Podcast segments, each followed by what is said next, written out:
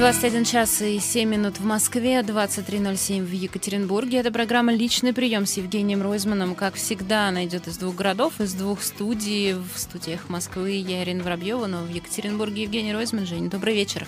Всем привет. Ну что же, поехали. У нас можно смотреть в Ютубе на канале «Эхо Москвы», там же в чате задавать вопросы, писать свои возмущенные реплики и как-нибудь реагировать на наш а, с Евгением Ройзманом эфир. А мы, мы тут задумали еще до эфира, я думаю, что те, кто смотрит нас в Ютубе, это слышали, провести голосование. Давайте его в самом начале проведем, раз уж а, у нас а, да, такая, такая задумка есть. А, мы хотим спросить у тех, кто а, постоянно слушает эту программу, может быть, первый раз подключился, что э, странно, где вы были раньше, это называется. Ну, в общем, э, людей, которые э, слушают нашу программу постоянно, их довольно много. И мы хотим узнать ваше мнение. Вот если... У нас обычно, у нас по-разному строится программа, часто мы обсуждаем новости большую часть времени, просто новостей много, а иногда меньшую часть времени, но в любом случае нас периодически ругают, а, то одни, то другие, вот давайте, давайте личный прием, нет, давайте поговорим про новости, в общем, мы решили узнать ваше мнение. Если вам интереснее, когда мы обсуждаем текущие события в России или международные, или какие угодно, не связанные с личным приемом. Если вам интересно это слушать, то ваш номер четыре девять пять, это код Москвы, сто один двадцать одиннадцать. Если вам интересней все-таки слышать истории с личного приема, и вы для этого, что называется, сюда приходите, сто один двадцать двадцать два, тоже код Москвы, четыре девять пять, поехали. Начался подсчет ваших голосов.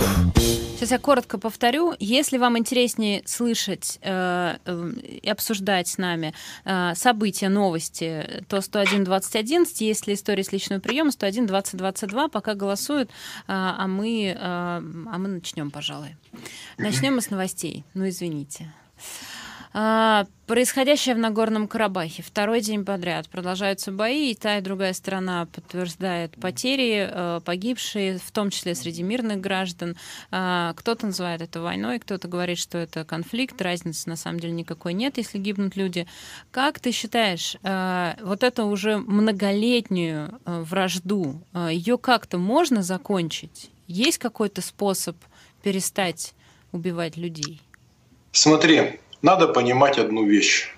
Об этом вообще сложно говорить, потому что я бывал и в Ереване, у меня там достаточно друзей, я бывал в Баку, у меня там достаточно друзей, и об этом сложно говорить. Ну, конечно, Нагорный Карабах — это Арцах, и в состав, э, ну, как бы одного из первых армянских царств они вошли еще в четвёртом веке до нашей эры. Вот, то есть это, ну, изначально вот такое. Потом при советской власти, при советской власти, потом в тысяча восемьсот тринадцатом году в состав Российской империи они вошли, это как земля, населенная, ну, там более чем девяносто процентов армян. Вот. А потом при советской власти там произошло следующее. В восемнадцатом году сначала объявили Закавказскую республику, а потом ее нарезали на три части. Была э, Грузинская демократическая республика, Азербайджанская демократическая республика и Республика Армения. И Нагорный Карабах попал в состав Азербайджана. И надо сказать, что армяне сопротивляться начали сразу же. И их сопротивление армян, которое вспыхнуло там в восемнадцатом году, и до, двадцать, до двадцать первого года они сопротивлялись. Их подавили, ну, регулярные части Красной Армии, азербайджанские власти. Но надо сказать, что это был Нагорно-Карабахский автономный округ, такой автономная область. И э, все-таки там, ну, девяносто четыре процента там жило армян. Потом потихонечку э, для них создали вот этот Лачинский коридор, то есть у них... Стыковка была с Арменией у Нагорного Карабаха, и к концу тридцатых годов Азербайджан изменил э, ситуацию, и э, появилась перемычка такая, за которую армяне потом рубились.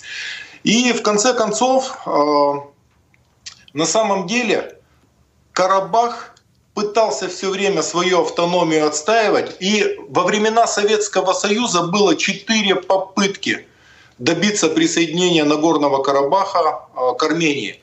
И каждый раз ЦК КПСС как-то этому сопротивлялась, скатывала и так далее. То есть попыток было много. Суть проблемы заключается в следующем. Столкнулись два основополагающих принципа два самых жестких священных принципа столкнулись в одном месте. Первое – право народов на самоопределение. И второе – принцип территориальной целостности. Эта ситуация сложнейшая, там никто не собирается уступать. Она очень давняя. Вот, ну, только на нашей памяти, считай, она продолжается, история там больше ста лет. Там уже есть история древняя, есть пролитая кровь, есть люди, у которых это в сердце осталось навсегда. Это сложнейшая ситуация. В этот раз она еще сложнее, чем обычно, потому что прямую поддержку задекларировала Турция. Ну, Турции, возможно, там э, нужно как-то поднимать свой авторитет, э, там маленькая победоносная война и все такое. У нас гораздо более сложная ситуация, потому что исторически, э, понятно, армяне ждут, что э, Россия встанет напрямую на сторону Армении. Но здесь никто тоже не хочет воевать с Турцией, заходить как-то далеко. Это не должно превратиться в полномасштабную войну. Сейчас все мировое сообщество на ушах. Там еще расклад сил очень интересный. То есть я сам бывал в Ереване, я вижу отношение к происходящему, но точно такое же болезненное отношение и в Баку. Скажу вам больше, я как в прошлом глава города, я сталкивался с этим, что любые движения армянской общины контролируются э, азербайджанской общиной, жалобы друг на друга, постоянное недовольство, и все время надо искать вот этот баланс. Мы на самом деле торговали оружием на две воюющие стороны, на две противоборствующие стороны торговали оружием. Там очень интересная ситуация. Азербайджан по населению втрое больше, чем Армения. Там десять миллионов, здесь три. Но у Армении очень мощные общины, французская, американская очень мощная и российская очень мощная.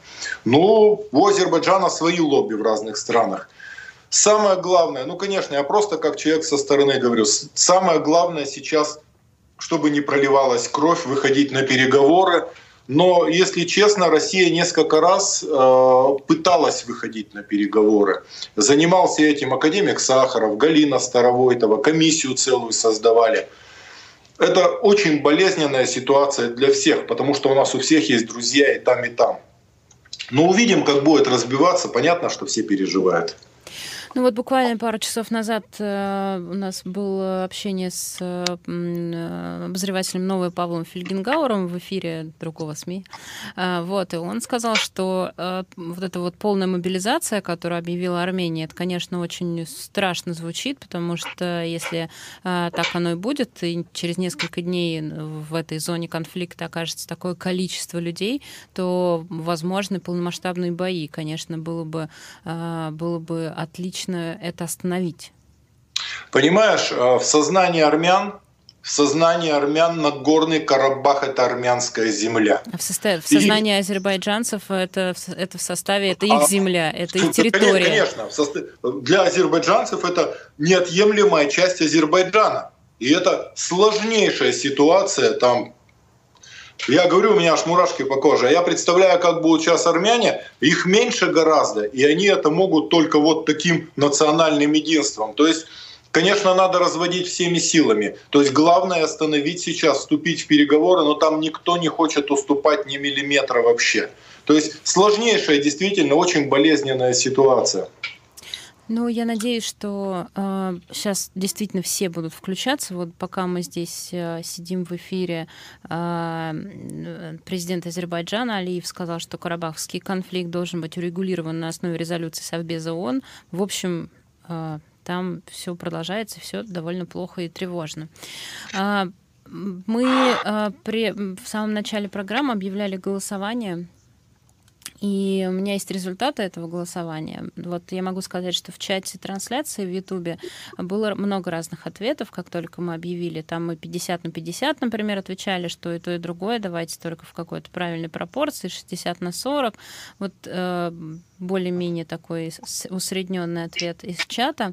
А что касается телефонного голосования, которое я уже остановила, результаты у нас такие. семьдесят один процент проголосовавших, то есть большинство, э, сказали, что им интереснее слушать новости, события, реакция Евгения Ройзмана на разные события. И двадцать девять процентов проголосовали за личный при... ну, историю с личного приема. Как тебе такое? Ну, давай будем какой-то баланс соблюдать, потому что, знаешь, о политике, о проблемах политики рассказывают много, о проблемах политиков, там, о проблемах простых людей, то, что происходит вот так вот, но мало кто может вот так всерьез рассказать, поэтому, я думаю, будем соблюдать какой-то баланс. Мы постараемся, да, соблюдать баланс. А, давай немного поговорим про... А, мы не, немного не поговорим, потому что у нас сейчас а, короткая пауза. Сейчас вернемся. Ну что?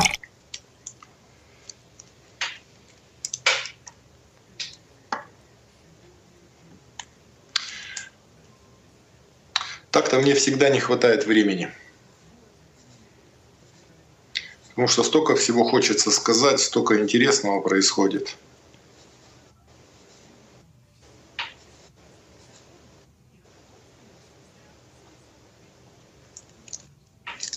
Москвы. двадцать один час восемнадцать минут. Продолжается программа «Личный прием» с Евгением Ройзманом. Я хочу с тобой поговорить про коронавирус. Мы видим последние дни большой рост, серьезный рост количества заболевших. Что у вас в области, как это все выглядит, и планируют ли вас что-нибудь опять закрывать на карантин? Слушай, у нас точно так же идет рост. У нас для жителей, которые старше там, шестидесяти пяти лет, вводятся снова ограничения, снова магазины все только в масках, ну и так далее.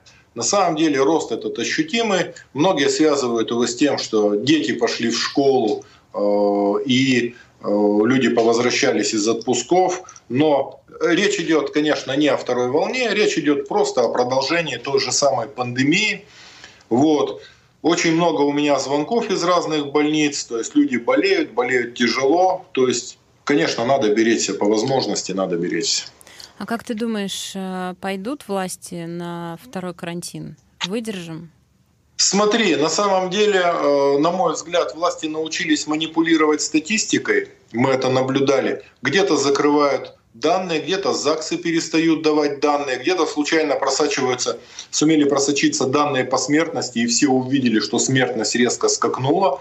И когда говорят, что у нас от ковида смертность небольшая, ну, на этом фоне смертность от ОРВИ и смертность от пневмонии.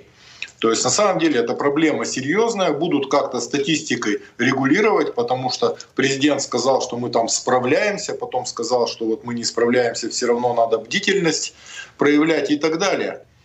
Какой-то нет единой внятной позиции. Вот есть вещи, особенно вот, что пандемия, что какие-то серьезные события. Конечно, надо говорить правду. Предупрежден, значит вооружен. Люди перестали верить и ориентируются сами по тому, что они видят, слышат, разговаривают с соседями. Вот. То есть здесь параллельные такие курсы у людей и у власти. Но увидим, если совсем уже будет выходить за рамки. Это же обычно больничными местами, работой скорой. Мы видели, как скорая захлебывается, мы видим, как, видели, как очереди, видели, как люди часами сидят в очередях, там на КТ и вообще. Поэтому, если дойдет до такого, мы это все увидим. Дай бог, чтобы не дошло. Вот опять же, не очень понятно, как за этим следить, потому что фотографии э, очереди из машин скорой помощи в социальных сетях вообще по большому счету ничего не значит. Э, врачи, как правило, ну, не то чтобы сильно рассказывают, как у них там все происходит. То есть непонятно, на что ориентироваться. Слушай, Ирин, врачи вообще перестали в паблик что-либо говорить. Просто перестали. Это ладно, там альянс врачей что-то раскапывает, кричат о чем-то. А в целом врачи вообще не говорят, что происходит. Ну так только приватно, потому что любые журналисты, которые хотят сделать какой-то серьезный материал, они натыкаются на ситуацию, что им врачи в частных беседах сообщают, а вслух отказываются говорить. Ну у нас много такого, у нас учителя уже отказываются вслух говорить, у нас сотрудники полиции вслух не говорят. То есть, ну оно работает вот так вот. Тут еще у нас в новостях было, что спрос на медицинские маски в интернет-магазинах за минувшую неделю вырос в Москве, в Москве на сто процентов. Хотя... Ну, тоже, слушай, много вот таких вот маркеров, которые мы же видим все, ну, не слепые, не глухие. Угу. Давай тогда, раз уж мы соблюдаем баланс, давай э, вот эту часть сейчас посвятим личному приему, который был, я так понимаю, в пятницу, и пока он проходит очно, э, и люди приходят на прием лично. Слушай, я-то вообще на приеме маску, маску не снимаю. Я как зашел, я надел маску, у меня санитайзер, я после каждого человека мою руки, там что-то протираю, но маску, ну, я ее несколько раз менял, но я все время в маске находился. Я тебе скажу, что нос чешется, конечно. То есть постоянно чешется нос, и я представляю, каково в масках врачам. Ну, чувствуешь себя поуютнее и защищеннее, конечно, в маске. Вот. Ну, первое, что я хочу сказать, во-первых, я хочу всех поблагодарить. У нас Мише Бахтину уже две инъекции спинразы поставили. Насколько я понимаю, сейчас ему остановили такое быстрое развитие болезни, как-то блокировали. И у нас реально сейчас, ну, врачи считают, что там два месяца, нам надо за два месяца собрать там, ну, больше ста шестидесяти миллионов. Но я хочу сказать, что практически за две недели общими усилиями двадцать миллионов на родительскую карточку собрали и двадцать три миллиона собрали на фонд. То есть уже сорок, сорок три миллиона? Да, мы собрали четверть. Мы собрали четверть фактически за две недели. Я сегодня поговорил с Борисом Борисовичем Гребенщиковым, поговорил с Андреем Макаревичем, они ролики запишут свои. Вот. Люди начали включаться. Я сегодня еще небольшой ролик сделал, завтра сделаю ролик. У меня ко всем просьба, кто слышит, просто зайдите на сайт фонда Ройзмана, там «Помоги» написано, и по Мише Бахтину э, нам надо собрать, потому что реально мы способны сейчас подарить ему жизнь, но мальчик, конечно, боец. Два месяца он сопротивляется отчаянно. Сегодня впервые э, его сняли с ИВЛ, два часа он подышал сам. Потом снова сейчас на ИВЛ по-другому завели через нос, но потихонечку будут отключать. То есть мальчик борется, вызывает всяческое уважение, и родители мужественно себя ведут. Это надо сделать, поэтому я участвую, и много добрых людей участвует. Понятно, что у Первого канала там может аудитория больше, но я считаю, что э, у нас хорошая аудитория, у Эхо Москвы, у нас у всех. Я думаю, что мы должны справиться. Для тех, кто смотрит нас в Ютубе, я в чат трансляции бросаю ссылку на конкретный этот сбор. Это ссылка на сайт фонда Ройзмана. Там уже все средства, которые будут собраны, пойдут именно на счета фонда. И, соответственно, этот сбор для Миши Бахтина. Давай про прием. Вот, кстати, вопрос про прием. Ты сказал, что ты заходишь в маски и сидишь в маске. Ты в одной и той же маске сидишь или ты их меняешь? Нет, нет, Ирин, я меняю, конечно, я меняю. Ага. Хорошо. И всех, соответственно, кто приходит, тоже обязывают, я так понимаю. Да, все, все в масках. У нас есть там, у кого людей не, у кого нет масок, мы обеспечиваем. Вот. И в пятницу-то будет прием, понимаешь, народу идет все больше, то есть все-таки проблем накопилось у людей. У меня очень интересно за один прием несколько ситуаций с ТСЖ. Но они сейчас называются как-то ТСН, это ровно то же самое. Пришли люди, говорят, не знаем, что делать. У нас мужик живет в Питере. К нам вроде не имеет отношения, две коммерческих квартиры каких-то купил, новый дом, захватил власть и говорит, настолько примитивные вещи совершает. Я говорю, какие? Он говорит, ну мы собираем деньги за оплату там, за электроэнергию, а он их эти деньги не передает, оставляет себе. Мы начинаем возмущаться, он говорит, идите в суд. Мы, говорит, идем в суд, там вешают штрафы, а штрафы-то мы платим. То есть они нам приходят. Он судится за наши деньги, как председатель ТСН. А когда штрафы, то, говорит, из наших же денег их и платят. И мы, говорит, все прокуратуры обошли, там, всю полицию. Говорю, ну мошенничество же откровенное, возбуждайте дело. Они не возбуждают. А тут научился работать с судами, просто научился работать с судами. Наши же суды никуда не торопятся, если у них нет, если там стаканчиком ни в кого пластиковым не кинули, вот, то суды никуда не торопятся. И они говорят, мы уже не понимаем, как жить, у нас новый хороший дом. И вот этот вот председатель, жалуется, Кутяев у него фамилия, говорит, ничего не можем сделать. А потом еще одни пришли люди ровно в такой же ситуации. Просто не понимают, что делать, потому что вот как раз там, где нужна прокуратура и полиция, их отправляют в суд. Про суд наши все понимают. Вот, вот такая вот история. Ну, сейчас разбираемся, посмотрим. Договорюсь с прокурором области, запишу их на прием, посмотрим, как отреагируют. Тут в чате э, несколько раз уже задают вопрос по поводу сбора подписей, который у вас там проходил, э, вот эти подписи за прямые выборы в Екатеринбурге. Что дальше? Я так понимаю, что подписи Нет, собраны. У нас очень интересная ситуация. У нас местный избирком эти подписи принял. Из тринадцати с лишним тысяч, одиннадцать там с половиной оказались действительные. Все, они их приняли, сейчас будут вынуждены вносить этот законопроект и голосовать. Но все за ним наблюдают с напряжением, потому что это очень интересно. Посмотрим. Угу. Ну, то есть все наблюдают, и как только у нас будут какие-то новости по этому поводу, мы вам о них расскажем. Это просто да, тех, я еще хочу сказать, что звонки программу. поступают со всей страны. Все хотят прямые выборы и смотрят, каким путем идет Екатеринбург. Тут, знаешь, еще было сообщение, я, честно говоря, его потеряла в чате, но... Суть была в том, что в одной из предыдущих программ мы, точнее, ты говорил о том, что в Пензе, насколько я понимаю, не выплачивали врачам, переболевших ковидом. В итоге, вот пишет нам Евгений, я нашла это сообщение, в итоге на днях все выплатили. Слушай, это очень сильная история. Это Пенза, там Евгений, он очень сильный юрист. И там женская консультация, и врачи женской консультации, э, им говорят, да ладно, какие вы врачи? Им отказались платить ковидные по шестьдесят восемь тысяч, для них это огромные деньги. И что интересно, вот этот юрист, который вел их дело, он увидел, что э, дело вдруг затормозилось, и он взял материалы нашей передачи, скачал, расшифровал и перекинул в прокуратуру. Ого. Представляешь? И до, до, до суда... Просто их пригласили и все деньги выплатили. Это вот все-таки прокуратура как институт вот в каких-то ситуациях умеет работать. И, конечно, они там, пензенские, прокурорские, просто молодцы. Ну, то есть встали на сторону людей, все, все получили свои выплаты. Это очень приятно. Именно благодаря передаче. Но я тебе скажу, что у нас таких ситуаций уже много. Мы просто их не успеваем отслеживать. Нашу передачу смотрят, и она влияет вот на принятие решений. Еще один лишний, Потому что, Ирина, да. еще одну вещь скажу. Я считаю, что система в целом, ну, где-то она сгнила, но все равно большинство людей нормальные. Все равно большинство людей нормальные и помнят такие простые вещи, ну, как долг, честь там, ну и все остальное.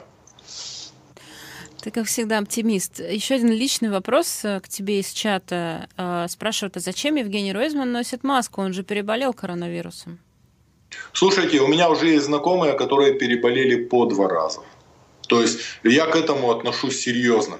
Ну и мало ли что, а вдруг, чтобы я никого не снес, там не заразил, если... Ну, поэтому просто из уважения к людям.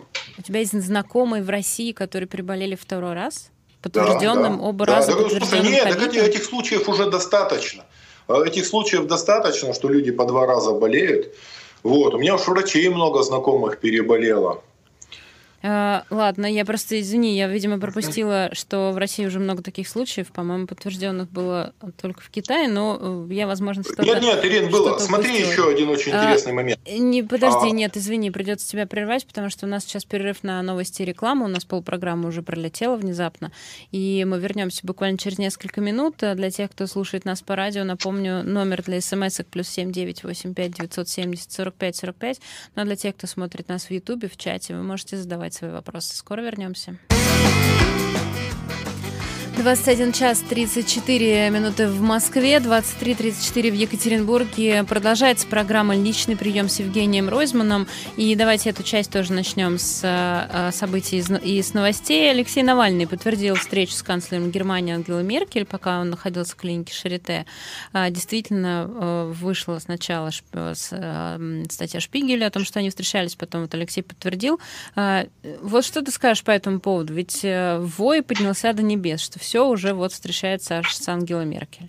Слушай, на самом деле э, она поступила очень красиво, она подчеркнула высокий статус Навального как своего гостя, в общем-то он у нее там в гостях, и то, что она навестила, это делает ей честь и высоко поднимает статус Навального. И прямой разговор э, Макрона э, с президентом России говорит об этом же самом. То есть разом в этой ситуации Навальный просто приобрел совершенно иной э, международный статус. То есть, по сути, это такое признание, это очень серьезно. Вот. Что касается самого Алексея, я хочу сказать одну вещь. У нас с ним была задумка э, сделать хорошую пробежку в Москве и, возможно, потом сделать ее регулярной. Пробежать пятерку в Лужниках, вот, встретиться со всеми, ну, пробежаться, сфоткаться и... Позднее она могла стать регулярной. Так вот, мы подтверждаем, что у нас эти намерения сохраняются, что мы это осуществим обязательно, то есть это принципиально. Ну, если не в этом году, то в следующем точно. То Ты есть, разговаривал да, с Алексеем? Все остается в силе, вот.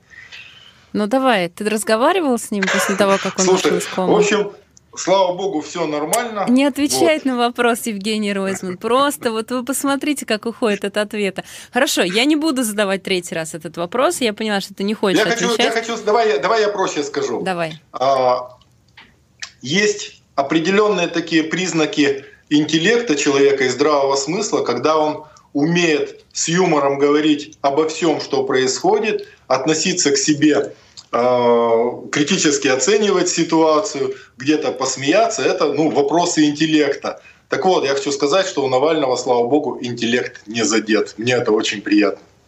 Хорошо, давай вернемся на пару шагов назад, до того, как ты спойлернул нам про э, пробежку, э, про встречу с Ангелой Меркель.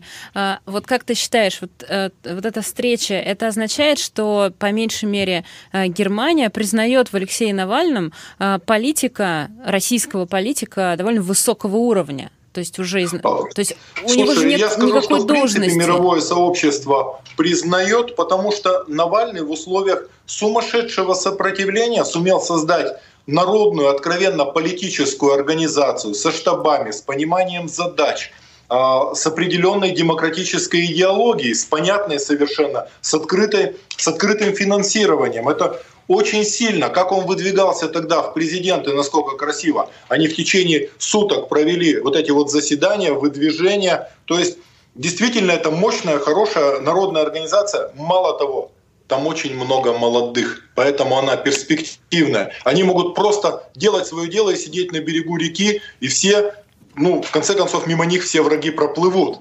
Вот. Я надеюсь, что им хватит для этого стойкости. Ну, а времени у них хватит точно, они молодые.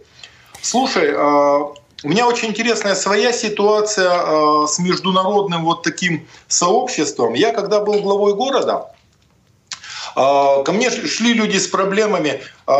У кого-то в Турции проблема возникла, у кого-то во Франции, у кого-то еще где-то. Мы их решали через МИД. Через МИД решали, а были ситуации, где территории СНГ, где говорят на русском. Я напрямую звонил мэрам. Звонил послам, потому что послы, которые здесь, послы и консулы, они русский знают, как правило. Вот. И у меня не было случая, чтобы кто-то отказал в помощи. И последний у меня случай, пришел мужик, он закончил УПИ, учился хорошо и по распределению попал в Руставе.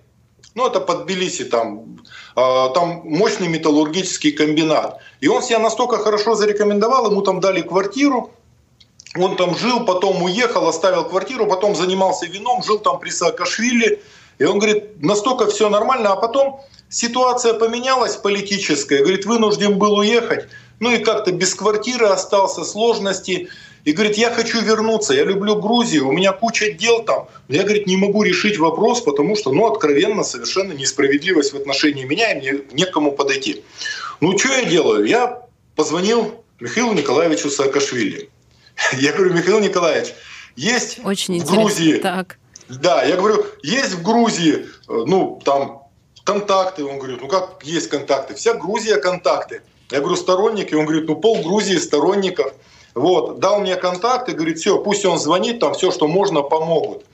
И я вдруг вспомнил, у меня был случай, была такая девчонка с Украины, Таня Воротилина, она мастер спорта по теннису, и она в Таиланде попала в беду, ехала на скутере, там машина сбила, и лежала в Таиланде, а там, ну, счет идет, представляешь, там уже какие-то гигантские счета, и было непонятно, что делать, и я позвонил Кличко в Киев.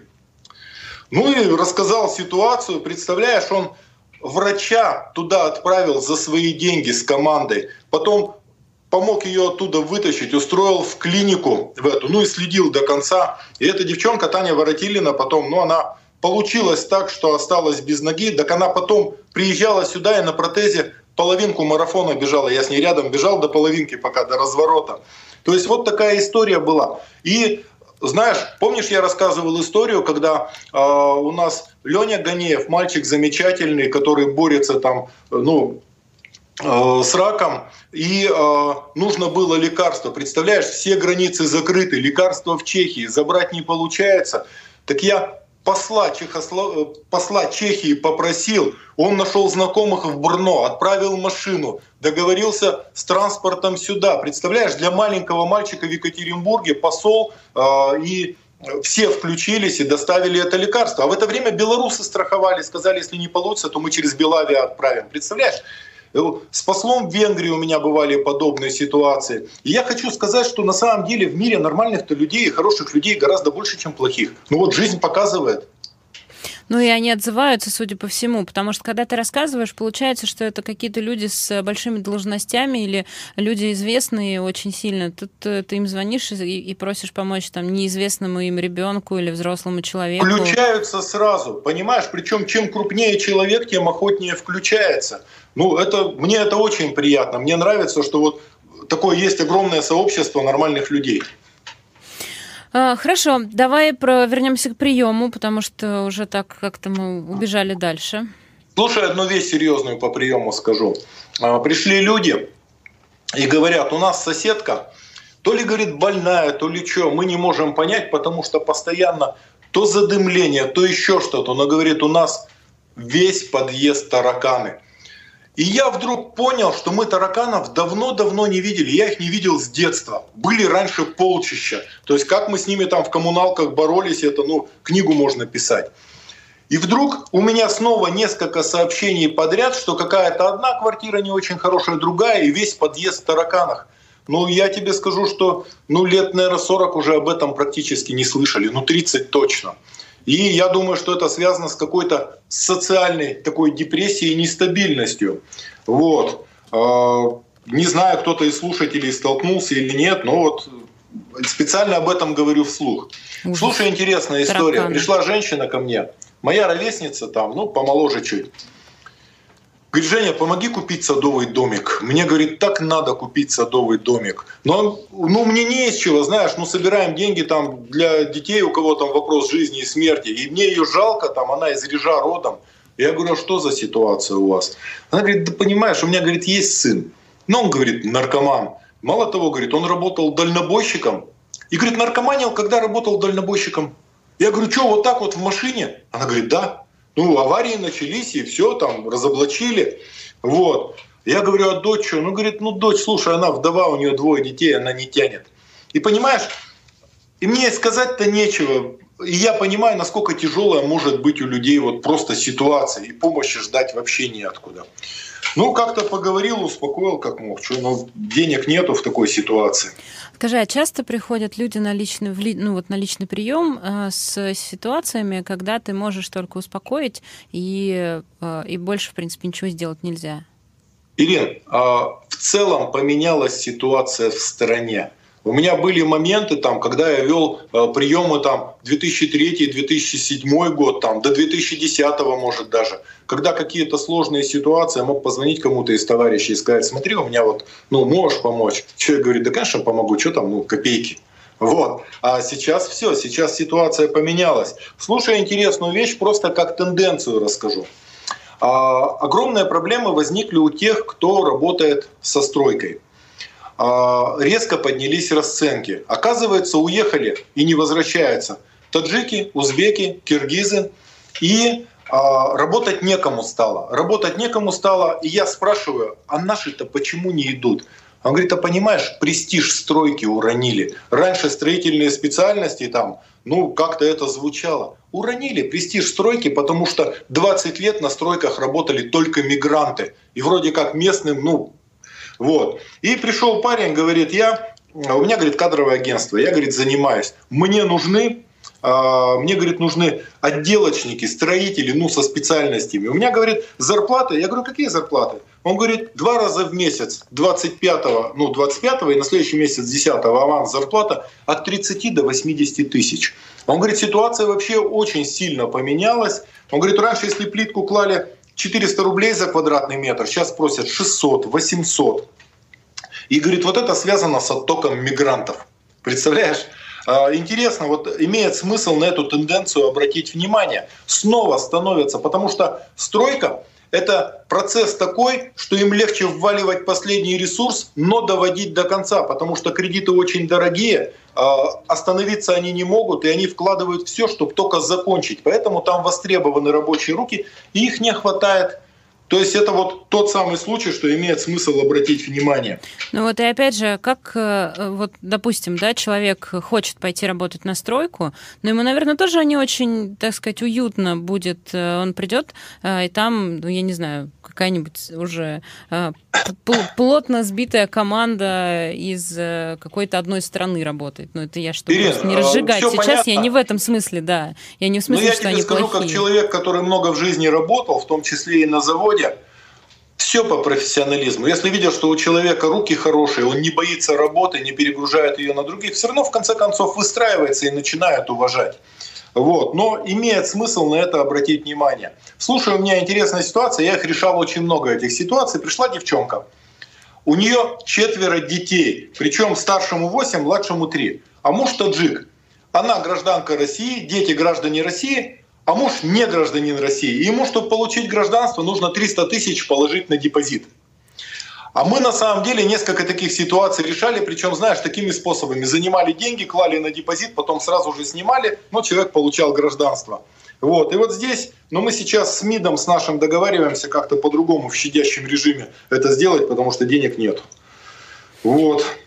Просит очень э, в перерыве между историями с личного приема поговорить про Беларусь, э, потому что вот мы обычно обсуждаем, какие, когда какие-то вот события происходят, а сейчас такое ощущение, что э, эти события перестали происходить. То есть вот была тайная инаугурация Лукашенко, людей продолжают арестовывать на улицах, люди выходят на улицы, продолжают это делать. Марию Колесникову не выпустили, там даже арестовывали ее адвокаты. Светлана Алексеевич уехала в Германию, хотя ее помощница утверждает, что это не миграция, это личные дела. Тем не менее, какой выход, что дальше, как ты думаешь? Ирина, но я не могу, сидя в своей библиотеке, вот так спокойно давать какие-то советы белорусам, где их там ну, избивают, убивают, похищают. Но я не могу им давать советы. Единственная просто логика событий, если они настроены на мирный протест. Дианон работает, они видят, что работает. Но по-настоящему они могут сделать только одно — передавить массой. Передавить массой. Любой забастовкой они могут сразу ввести ну, власть в коллапс, настоящей национальной забастовкой, и передавливать массой. Потому что когда они выходят, когда эта масса не критическая, у них выхватывают самых сильных, самых заметных, и постоянно этот протест разбивают, обезглавливают. Только массой можно передавить. Но еще раз, ну я не считаю себя вправе давать советы. Мы все за ними наблюдаем, все переживаем. Но сложно давать советы. Они там лучше чувствуют эту ситуацию, лучше понимают. И когда у них назреет, когда они выйдут всей страной, ну поверь, что Лукашенко убежит, он не идиот. Скажи, а ты видел интервью ребят из телеграм-канала «Нехта», которое вот у Дудя вышло в YouTube-канале? Я не стал смотреть. Я не стал смотреть, потому что я какие-то фрагменты видел, они молодые. Они молодые, и я понимаю, где и в чем они ошибаются. Но они сделали большое дело, хотя бы они сумели координировать. Но у них там что-то между собой еще происходит, как я понял сейчас. Вот. Поэтому хорошо, что они есть. Ну, хорошо, что они есть. Ну, мне просто было бы интересно, конечно, послушать тебя по поводу этого интервью, потому что это очень такое, такие ra- разные ощущения, скажем так, остались от просмотра, потому что ну, понимаешь, что возраст, но тем не менее. Хорошо. Я разговаривал, я разговаривал с людьми, там, кто из бизнеса, кто там свой бизнес создавал. Они боятся говорить по телефону. Они серьезные мужики, они боятся говорить по телефону. Понимаешь? Да, понимаю. Вот понимаю, конечно, понимаю. С учетом того, сколько людей сидит и как это все происходит, как они на глазах буквально у всей страны арестовывают, ну, вот буквально всех подряд, конечно, понимаю. Давай вернемся к личному приему. Слушай, пришел ко мне парень, толковый парень такой. У него родился сынок, и в пять месяцев, хороший, здоровый мальчик, и в пять месяцев делали электрофорез. И что-то произошло, они считают, что это с электрофореза началось, что-то сбой какой-то, у него началась эпилепсия. Причем эпилепсия очень сложная, там десять-двадцать приступов, там, до тридцати приступов в день. Ну, то, ну измучился ребенок совсем. И они уехали в Италию с ним. И Италия взяла клиника Бомбина в Риме. И в этой клинике, судя по всему, еще Ватикан, э, ну как бы в числе участников. И ну, выставляют счета, счета, они говорят, мы понимаем, что счета бы были гораздо больше, это вот за счет Ватикана такое. И он говорит, у меня денег нет, у меня, говорит, а он работает, он своими руками работает, работяга. Он говорит, мне начальник производства дал миллион взаймы, я вот перевел там в евро, мне надо сейчас платить. Но они сумели остановить эпилепсию, они сумели остановить эпилепсию, но там, говорит, воспаление легких еще. Они, мало того, они, говорит, счета выставляют, но я оплатить не могу, и они не останавливают лечение ребенка, говорят, ну будут деньги, потом заплатите. Вот. Я говорю, а что с фондами? Он говорит, ты знаешь, попал, говорит, в очень сложную ситуацию, фонды стали профессиональными. Он говорит, один фонд э, лечит только э, амичей, второй фонд занимается только ДЦП. И настолько разная специализация, а я, чтобы дети с эпилепсией, я такого, говорит, не нашел. Ну и я позвонил там в РМК, в Русскую медную компанию, и, то есть, что, Игорь Алтушкин там в свое время две с половиной тысячи детей отправлял, там прооперировали только сколько народу в Германии, ну, видимо, возьмут они под свой контроль, помогут. Но на самом деле к итальянским врачам такое, что лечат, без, ну, лечат, счета выставляют, но если нет денег, ну что, не выгоняют. И жена его там с ребенком живет в гостинице, не берут ни копейки денег с нее, потому что видят ситуацию. Ну, у нас, то есть люди везде нормальные есть. Да, ну и я хочу сказать, что есть все-таки фонды, которые занимаются помощью детям с эпилепсией. Просто нужно ну, чуть получше поискать, что называется. Вернемся mm-hmm. немного к теме со стройками. Ирина, где-то будешь, кинь мне ссылку, я ему отправлю, потому Конечно. что вот, парень работает на заводе, делает все возможное. Да, конечно. Вот тут, возвращаясь к истории со стройками, Серж пишет, со стройкомплексом ситуация такая же, как в ЖКХ. По ведомостям проходит зарплата, например, пятьдесят тысяч. Мигранты на руки получают только двадцать. Россияне не готовы идти на двадцать, а строительные компании не готовы платить пятьдесят. Вот и все, собственно. Ну, смотри, по-разному. Те люди, с которыми я имею дело, то есть я вижу, что там на самом деле платят, потому что не остановить стройку – задача гораздо серьезнее, чем скроить что-то на мигрантах. Ну да. Ну тут, кстати, многие стали писать про тараканов э, в доме. Есть, есть такое, да? Ну да, ну вот я вижу как минимум Москву, э, значит, после затопления в подвале в квартирах появились тараканы. Э, еще сообщение от Диггера, что у них тоже вот никогда не было в доме тараканов, тут просто в буквальном смысле прям с потолка начали э, сыпаться. Причем сначала появилось объявление о травле тараканов, а потом сами тараканы. А, вот. Он говорит, я решил, что запускают специально, но скорее это когда трубы да меняют, нет. когда капремонт делают на первом этаже, то и начинается, собственно. Слушай, слушай, интересная ситуация. Я когда-то давно об этом писал. Ко мне приехали мать с сыном. Сын глубокий инвалид, причем интеллект не поражен, но вот инвалид. Мать с сыном приехали, на двоих пенсия двадцать семь тысяч. Она говорит, ну у меня, говорит, лекарств бывает там ну, на тридцать, на сорок тысяч, ну куча лекарств, лекарств нету, живут на двадцать семь тысяч. А у меня товарищ там в Первоуральске, известный парень очень, Виталий Листраткин. Я ему говорю, Виталий, помоги, посмотри, чем можно помочь. Но он им помог деньгами и сделал про них передачу. Вот, что вот такая ситуация, надо людям помогать. Они приехали ко мне. Я говорю, давайте, ну я посмотрел, чем им можно помочь там. Я говорю, давайте его попросим. Они говорят, нет, нет, нет, не надо. Я говорю, почему? Представляешь, говорит, люди начали так завидовать, соседи начали косо на нас смотреть. Сына, говорит, посылаю в магазин, сына посылаю в магазин.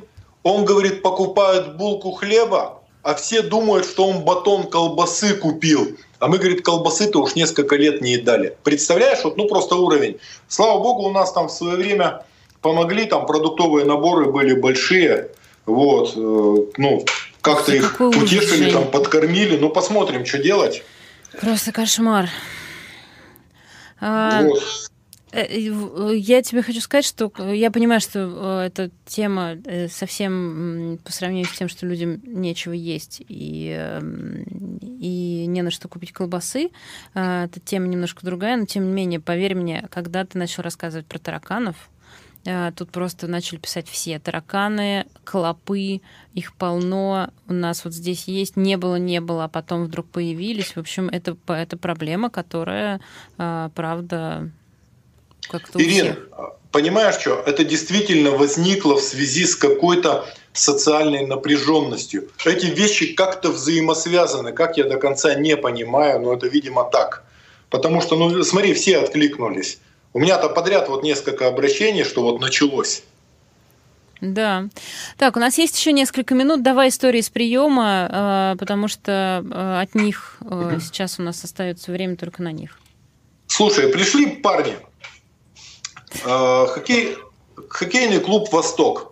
Ну, хоккеисты. Все мужики, все работают. Кто на производстве, кто на стройке, кто где. Они говорят, у нас проблема. Вот мы в Солнечном, у нас там лед, он стоит... Нам обходится девяносто шесть тысяч в месяц. Нас, говорит, ну команда там двадцать человек. Я говорю, так скиньтесь.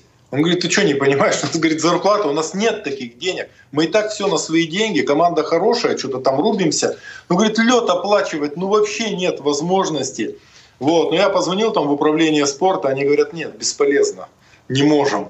Ну посмотрим там. Они говорят, мы готовы логотипы разместить, еще что-то. Ну, я попробую по знакомым, может быть, кто-нибудь возьмется. Слушай, я пропустила, сколько лед стоит? девяносто шесть тысяч в месяц. Лед вообще дорогой, льда не хватает. Понимаешь, лед нужен, очень-очень важно, лед нужен фигуристам, лед нужен хоккеистам, лед нужен шорт-треку. И сейчас лед еще нужен керлингу, керлинг появился. Льда не хватает вообще, лед расписан с пяти утра. Фигуристы с пяти утра начинают заниматься, лед расписан, потому что его не хватает. Ну, понятно все. Что. Слушай, хорошую историю расскажу. Помнишь, рассказывал э, про девчонку, год э, забрали детей, пришла опека в дом, увидели, что дома не очень благополучно. Вместо того, чтобы сказать, чем вам помочь, взяли, забрали детей. Дети год провели в приюте, в не самом благополучном приюте, и с детьми год общались через решетку. И у нас уже, э, меня, конечно, побудил парень, мы в передаче об этом сказали, и откликнулся парень, Дима его зовут, который туда зашел, сделал ремонт, поговорил со своими друзьями, они поставили э, кухню, там всю сантехнику поменяли, и вдруг включается администрация Верхесецкого района, и они еще мебель привезли из Икеи, то есть что было приятно. Но суд, представляешь, последний суд, э, и наш юрист Саша Шумилов пошел в этот суд, э, помог. А девчонку представлял парень, адвокат, парень, юрист, студент вообще, студент, но очень тщательно, старательно, год с ней провел во всех судах. И мы пришли в суд, меня тоже допросили как свидетеля, я рассказал ситуацию, сказал, что ну где-то на себя беру, что-то ей помогать и так далее. И представляешь, и судья выходит с решением детей вернуть. И, конечно, там слезы, там вот... И дети-то там же еще были, знаешь, дети-то такие. А я говорю, знаете, для меня аргумент, что вот сейчас детей привезли из приюта, мать пришла, и они в нее вцепились и обняли. Вот. Ну и вот, и наш юрист съездил, там еще детям купил всяких вещей, да, еще сейчас кое-что книг купим, продуктов закинем. Ну, будем смотреть, что все нормально. Но вот эта история закончилась хорошо, и уполномоченный по правам ребенка включился, и куча добрых людей. А этот парняга Дима, который там делал ремонт, старался, он пришел на прием, и он такой счастливый, что все получилось, что вот он помог с этим ремонтом, и детей все-таки вернули. Вот много людей старались, и получилось. Ой, это отлично. Я забыла как, тебя об этом спросить. И просто поскольку я знала о том, что решение суда уже есть, и уже успела порадоваться, я даже как-то забыла, что надо об этом всем рассказать, потому что э, все действительно, многие наши слушатели, зрители э, спрашивали про эту историю много раз. И большая благодарность людям, которые помогли с ремонтом, и вписывались, и защищали и маму, и отставили права детей. Э, конечно, было бы отлично, если бы их вообще не изымали из семьи. Э, ну, конечно. Прямо скажем. Но, с другой а, стороны, знаешь... Все, что не делается, все к лучшему. Во-первых, всем урок. Э, начали внимание на этот приют обращать, начали обращать внимание на действия опеки. Э, и всем урок. Дай бог, что все нормально закончилось. десять секунд, все твои. Слушайте, я хочу сказать, что на самом деле страна замечательная, из-за нее стоит бороться, это наша страна, и только от нас зависит, ну, чтобы она стала лучше. Я хочу вам всем пожелать добра и удачи, и с полной уверенностью сказать, что в конце концов все равно все будет хорошо. Спасибо. Спасибо, это была программа «Личный прием» с Евгением Ройзманом. Далее в эфире «Эхо Москвы» разбор полета с Электро... и в гостях Александр Гольц.